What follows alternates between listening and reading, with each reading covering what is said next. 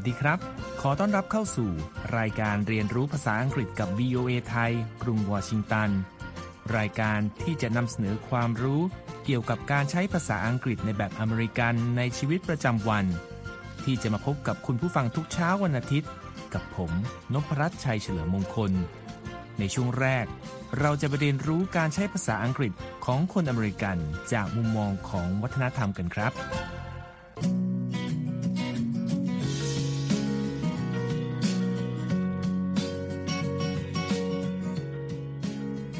มื่อตอนที่แล้วเราพูดกันเรื่องเครื่องดื่ม ตอนนี้เรามาพูดเรื่องของของกินกันบ้างดีกว่านะครับ ดีค่ะคุณนพรัตน์ทานอะไรกันดีคะ มีของว่างหรือของทานเล่น จานหนึ่งที่เราคุ้นเคยกันดี เพราะมีอยู่ทุกร้านของอาหารประเภทฟาสต์ฟู้ด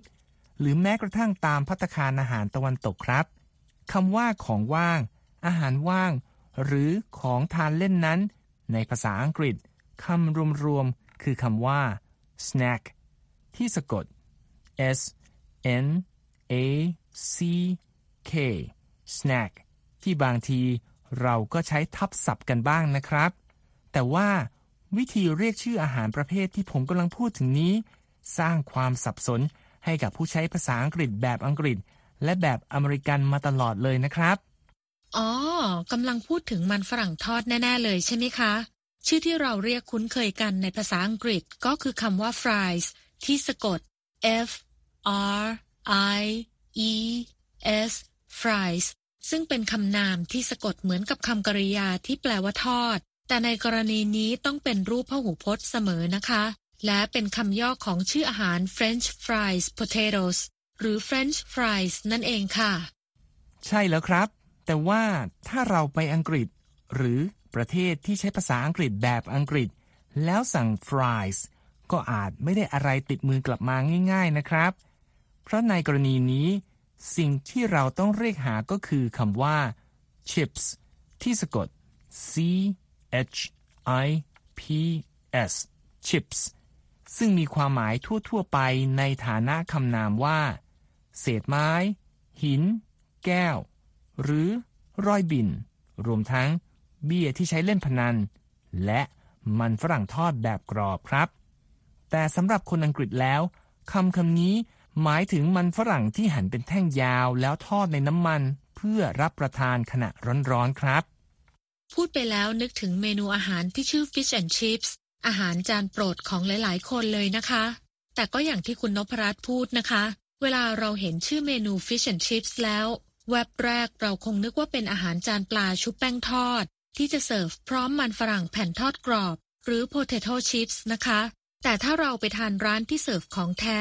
เราจะไม่มีทางเห็นมันฝรั่งแผ่นทอดกรอบเป็นอันขาด แต่จะเห็นเป็นมันฝรั่งที่หั่นเป็นชิ้นยาวๆ แล้วทอดเท่านั้น และที่สำคัญคือ chips ของอังกฤษก็ชิ้นใหญ่กว่า fries ของอเมริกันอย่างมากด้วยครับ เพราะฉะนั้นเราจะพูดว่าสองคำนี้หมายถึงอาหารจานเดียวกันเป๊ะๆก็ไม่ได้เสียทีเดียวนะครับ ต้องจำเอาไว้ว่าพูดที่ไหนแล้วจะได้อะไรนะครับ ก็ว่าอย่างนั้นล่ะค่ะจำเป็นประโยคอย่างเช่น I had fish and chips for dinner ที่แปลว่าดิฉันทาน fish and chips แบบอังกฤษเป็นอาหารเย็น ในกรณีที่เราพูดถึงมันฝรั่งทอดชิ้นโตๆนะคะ หรือ we went to a restaurant near Capitol Hill for a steak and fries ที่แปลว่าเราไปที่พัตคารใกล้ๆ Capitol Hill เพื่อทานสเต็กและฟรายส์ ที่หมายถึงมันฝรั่งแท่งทอด แบบ French fries ค่ะ พูดแล้วหิวเลยครับ เดี๋ยวคุณธัญพรไปพักหาอะไรทานก่อน แล้วค่อยกลับมาคุยกันต่อนะครับ ในช่วงหน้า เราจะไปเรียนรู้ไวยากรณ์ภาษาอังกฤษใน Everyday Grammar กันนะครับ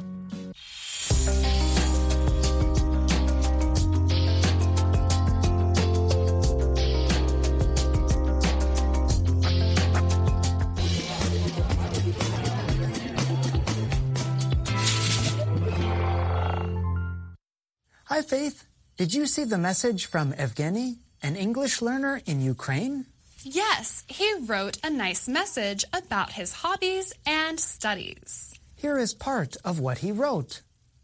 I am a chess player. I have been playing this wonderful game since nine. I have won many city and region tournaments and also took part in a lot of national championships. Evgeny did a great job of ordering his statements. He started with the most general information and then gave more details in the following sentences. ในบทสนทนานี้เฟธคุยกับจอห์นเรื่องข้อความของเอฟเกนีนักเรียนภาษาอังกฤษจากยูเครน ที่เขียนเกี่ยวกับงานอดิเรกและชีวิตการเรียนของเขาครับ และจอห์นก็บอกว่าได้เห็นเหมือนกัน โดยเอฟเกนีเขียนมาว่า เขาเป็นนักเล่นหมากรุก และชอบเล่นมาตั้งแต่มีอายุ 9 ขวบ ทั้งยังเคยชนะการแข่งขัน ทั้งในระดับเมืองและภูมิภาค รวมทั้งระดับประเทศมาหลายรายการแล้วด้วย ในเรื่องนี้เฟธก็ชมว่าเอฟเกนีเรียบเรียงลำดับสิ่งที่ต้องการเล่าได้อย่างดีด้วยการเริ่มต้นข้อความด้วยข้อมูลทั่วๆไป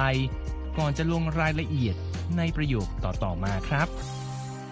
We recommend adding a little more information to the sentence, I have been playing this wonderful game since nine. In general, we use numbers alone to describe the times of day, as in, I woke up at 5, or I've been here since 8. We generally add the past tense of the verb be to describe an age. So Evgeny's sentence could be updated to something like this. I have been playing this wonderful game since I was nine years old. Or, I have been playing this wonderful game since I was nine. เมื่อดูสิ่งที่เอฟเกนีเขียนมาแล้ว จอห์นก็มีคำแนะนำเกี่ยวกับประโยคนึงที่ว่า I have been playing this wonderful game since nine ซึ่งแปลว่า ผมเล่นเกมแสนสนุกนี้มาตั้งแต่ 9 ที่เจ้าของภาษาอังกฤษนั้นพอจะเข้าใจได้ว่าเอฟเกนีหมายถึงตั้งแต่อายุ 9 ขวบครับ และเฟธก็เสริมว่า ปกติการเติมตัวเลขเปล่าๆเข้าไปในการเล่าเรื่องนั้น มักจะใช้ในการบ่งบอกถึงเวลามากกว่า ซึ่งจอห์นก็เห็นด้วย และบอกว่า เพื่อให้เข้าใจถูกต้อง ควรมีการเติมประธาน และกริยา to be เข้าไป หรือแม้กระทั่งคำว่า years old ด้วย ซึ่งก็จะทำให้ประโยคกลายมาเป็น I have been playing this wonderful game since I was nine หรือ I have been playing this wonderful game since I was nine years old Let's end with a quiz. Name a hobby and the age that you began the hobby. Pause the video to consider your answer. ก่อนจะจากกันไปในวันนี้ เฟธขอให้ท่านผู้ฟังลองมาเล่นเกมกันก่อนนะครับ ก็คือ ลองแต่งประโยคที่มีการพูดถึงงานอดิเรกและอายุ โดยเริ่มที่งานอดิเรกก่อน ลองหยุดคิดเร็วๆดูนะครับ I have been blank blank. I was blank years blank. แต่เฟธก็มีคำใบ้มาช่วยนะครับ โดยให้เติมคำในช่วงจุดจุดจุด ในประโยคต่อไปนี้ครับ I have จุดจุดจุดและจุดจุดจุด I was จุดจุดจุด years จุดจุดจุดครับ Here's one possible answer. I have been running since I was 12 years old. And that's Everyday Grammar ยกตัวอย่างคำตอบนะครับ I have been running since I was 12 years old ซึ่งก็คือเติมคำว่า running ที่เป็นกริยา run รูป gerund หรือการเติม ing เข้าไปที่ท้ายคำว่า run ที่แปลว่าวิ่ง รวมทั้งเติมคำว่า since ซึ่งเป็นคำบุพบทที่แปลว่าตั้งแต่ และตัวเลข 12 และคำว่า old เพื่อประกอบกับคำว่า years ที่มีอยู่ในคำใบ้แล้วครับทำให้ประโยคนี้มีความหมายว่า ผมหรือดิฉัน ฝึก หรือชอบกีฬาวิ่งมาตั้งแต่อายุ 12 ปีแล้วนั่นเองครับ ต่อไปเราจะไปเรียนรู้คำศัพท์ต่างๆ จากการใช้ชีวิตประจำวันในกรุงวอชิงตัน โดยจะมีคุณธัญพรสุนทรวงศ์กลับมาร่วมสนทนากันเช่นเคยนะครับ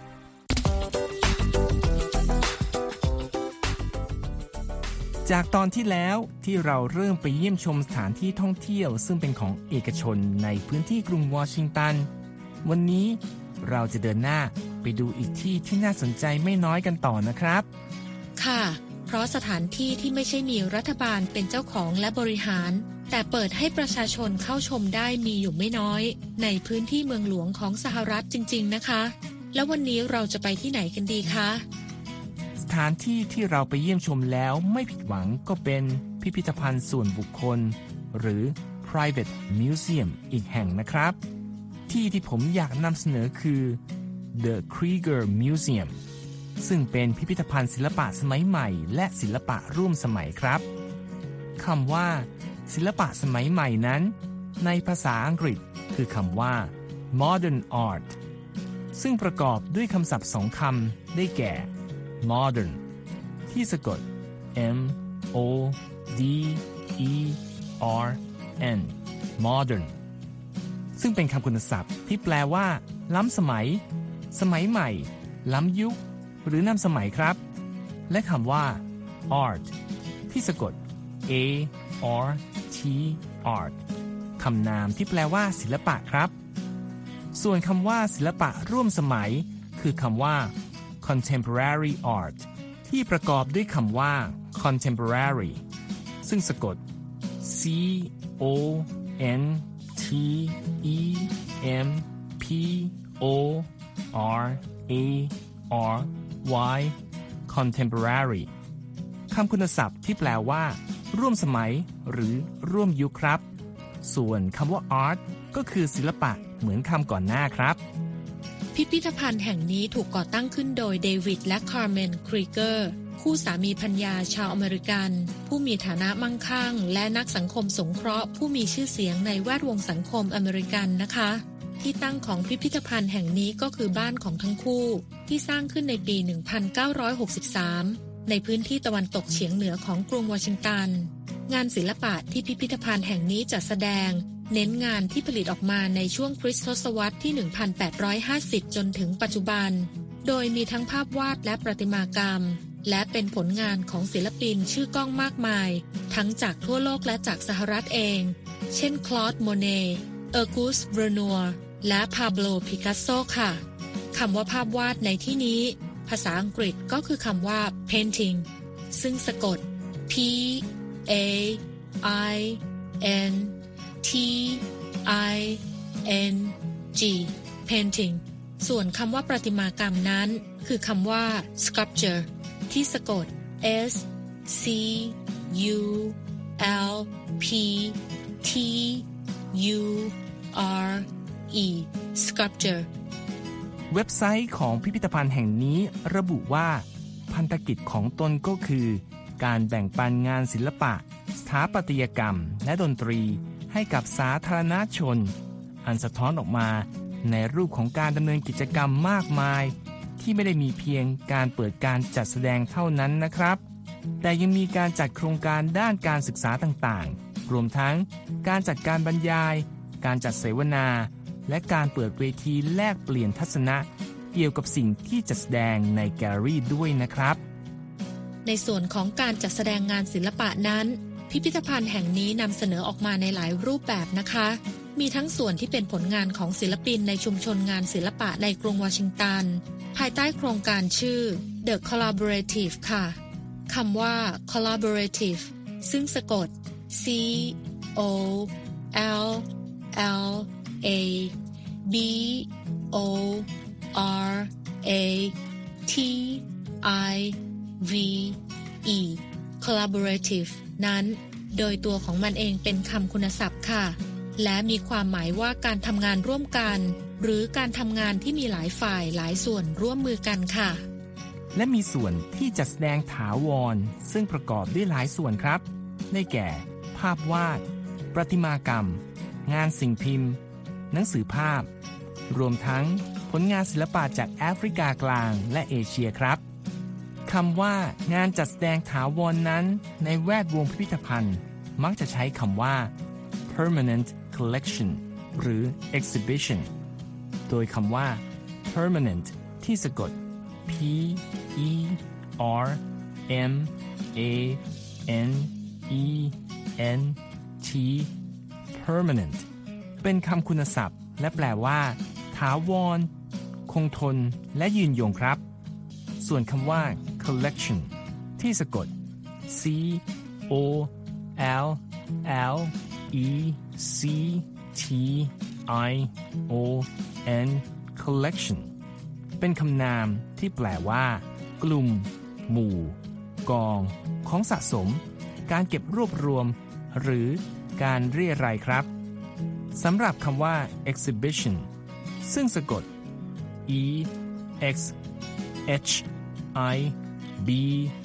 i t i o n exhibition เป็นคำนามและแปลว่า นิทรรศการ งานออกร้าน มหกรรม หรือการจัดแสดงครับ นอกจากนั้นยังมีส่วนที่จัดแสดงงานศิลป์เฉพาะแบบ ซึ่งไม่เป็นการแสดงแบบถาวรด้วยนะครับ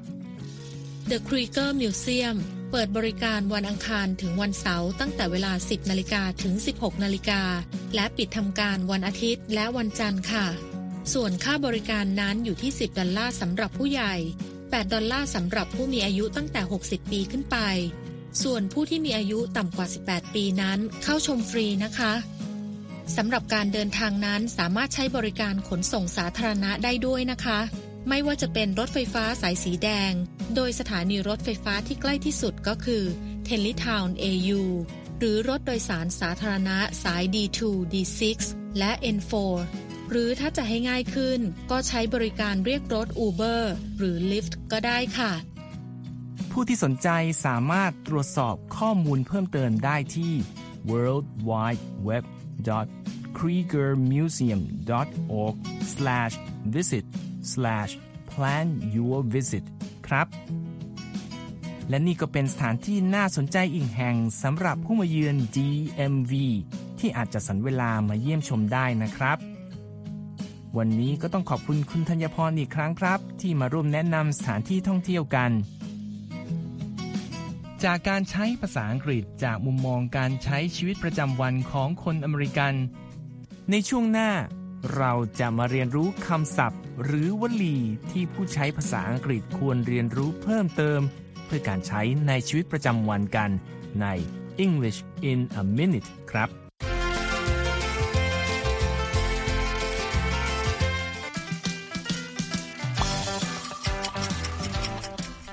Welcome to English in a Minute from home. If you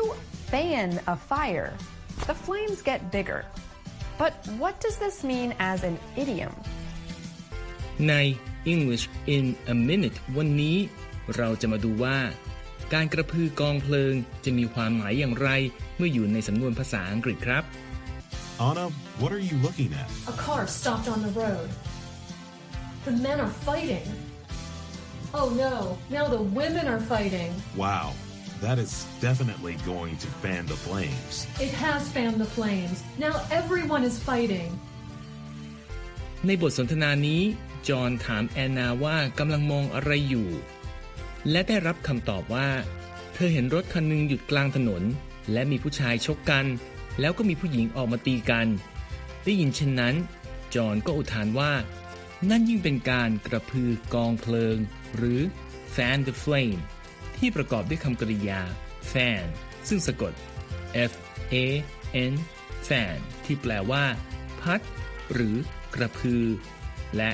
flame ที่สะกด f l a m e flame ที่แปลว่า ไฟ หรือเพลิงครับ และแอนนาก็ยืนยันว่า เกิดการต่อยตีกันใหญ่แล้วจริง ๆ Fanning a fire makes it stronger. The same can be said about a situation. To fan the flames makes something a bigger deal. We often say this when talking about problems, but you can also say it about positive things, like a new romance. And that's English in a minute. การกระพือไฟทำให้ไฟลุกหนักขึ้น ความจริงนี้สามารถนำมาใช้เปรียบเปรยกับสถานการณ์ที่บานปลายได้นะครับ แต่ว่า สำนวนนี้ไม่จำเป็นต้องใช้บรรยายปัญหาเพียงอย่างเดียว แต่สามารถนำไปใช้กับเรื่องดีๆ ก็ได้นะครับ และนี่คือช่วง English in a minute ครับ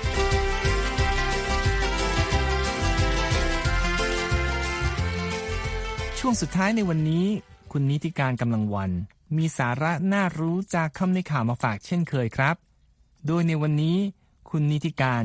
จะมาแนะนำคำศัพท์ที่มีความหมายว่า คนขั้นเวลา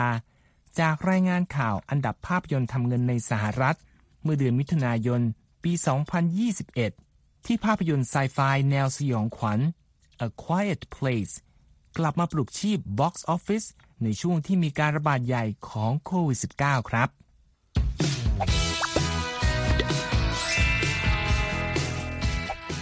ดีค่ะ กลับมาพบกับคำในข่าวสัปดาห์นี้นะคะ พาดหัวข่าวของ AP ระบุว่า Fueling box office rebound Quiet Place opens with 58.5 million dollars หมายความว่าเติมเชื้อเพลิงให้ box office กลับฟื้นคืนมาอีกครั้ง จากหนัง Quiet Place เปิดตัวด้วยรายได้ 58 ล้าน5แสนดอลลาร์ค่ะ Wow. คำในข่าวสัปดาห์นี้ค่ะ ขอเสนอคำว่า rebound ซึ่งทำหน้าที่เป็นได้ทั้งคำนามและคำกริยาในประโยคนะคะ ให้ความหมายว่าเด้งขึ้นมา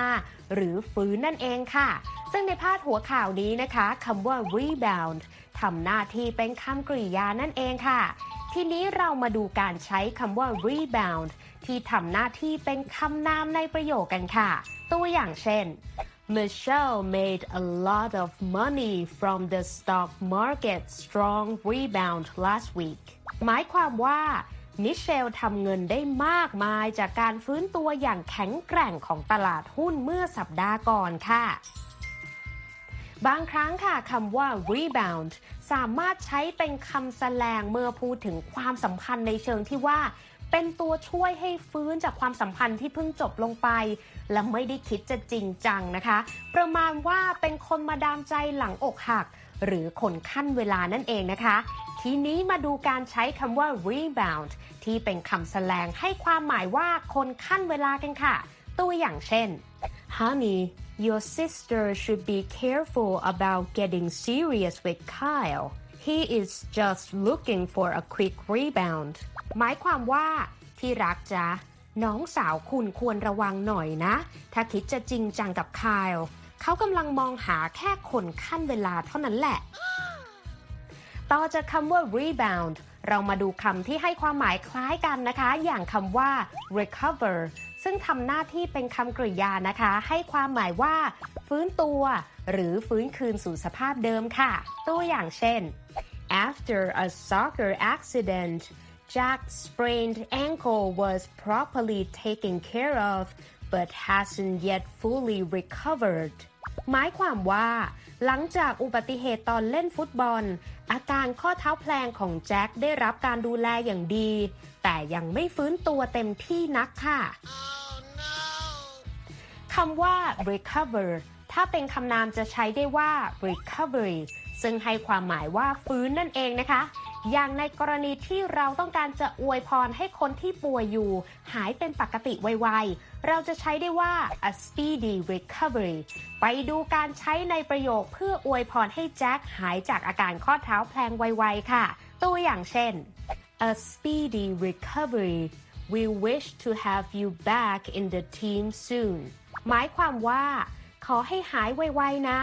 เราหวังว่านายจะกลับมาร่วมเล่นฟุตบอลกับทีมอีกครั้งในเร็ววันนี้น่ะส่งท้ายคำในข่าววันนี้ค่ะ ด้วยคำคมจากอดีตประธานระบบธนาคารกลางสหรัฐหรือเฟดเบนบานันกีซึ่งเคยกล่าวเอาไว้ว่า The lesson of history is that you do not get a sustained economic recovery as long as the financial system is in crisis หมายความว่า บทเรียนจากประวัติศาสตร์ได้บอกว่า คุณจะไม่พบกับการฟื้นตัวทางเศรษฐกิจที่ยั่งยืนได้ ตราบเท่าที่ระบบการเงินยังจมอยู่กับวิกฤตค่ะเอาละค่ะ หมดเวลาสำหรับคำในข่าวสัปดาห์นี้แล้วนะคะ แล้วกลับมาเรียนรู้คำศัพท์ใหม่ๆ กับคำในข่าวได้ในครั้งต่อไป วันนี้ลาไปก่อน see you later สวัสดีค่ะ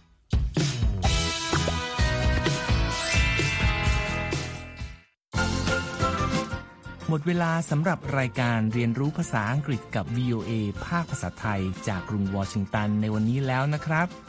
ผมนพรัตน์ชัยเฉลิมมงคล ผู้ดำเนินรายการ ท่านผู้ฟังสามารถกลับมาฟังรายการย้อนหลังได้ ทางเว็บไซต์ของเราที่ world wide web voa thai com แล้วคลิกไปที่เรียนภาษาอังกฤษกับ VOA ไทยสำหรับวันนี้ สวัสดีครับ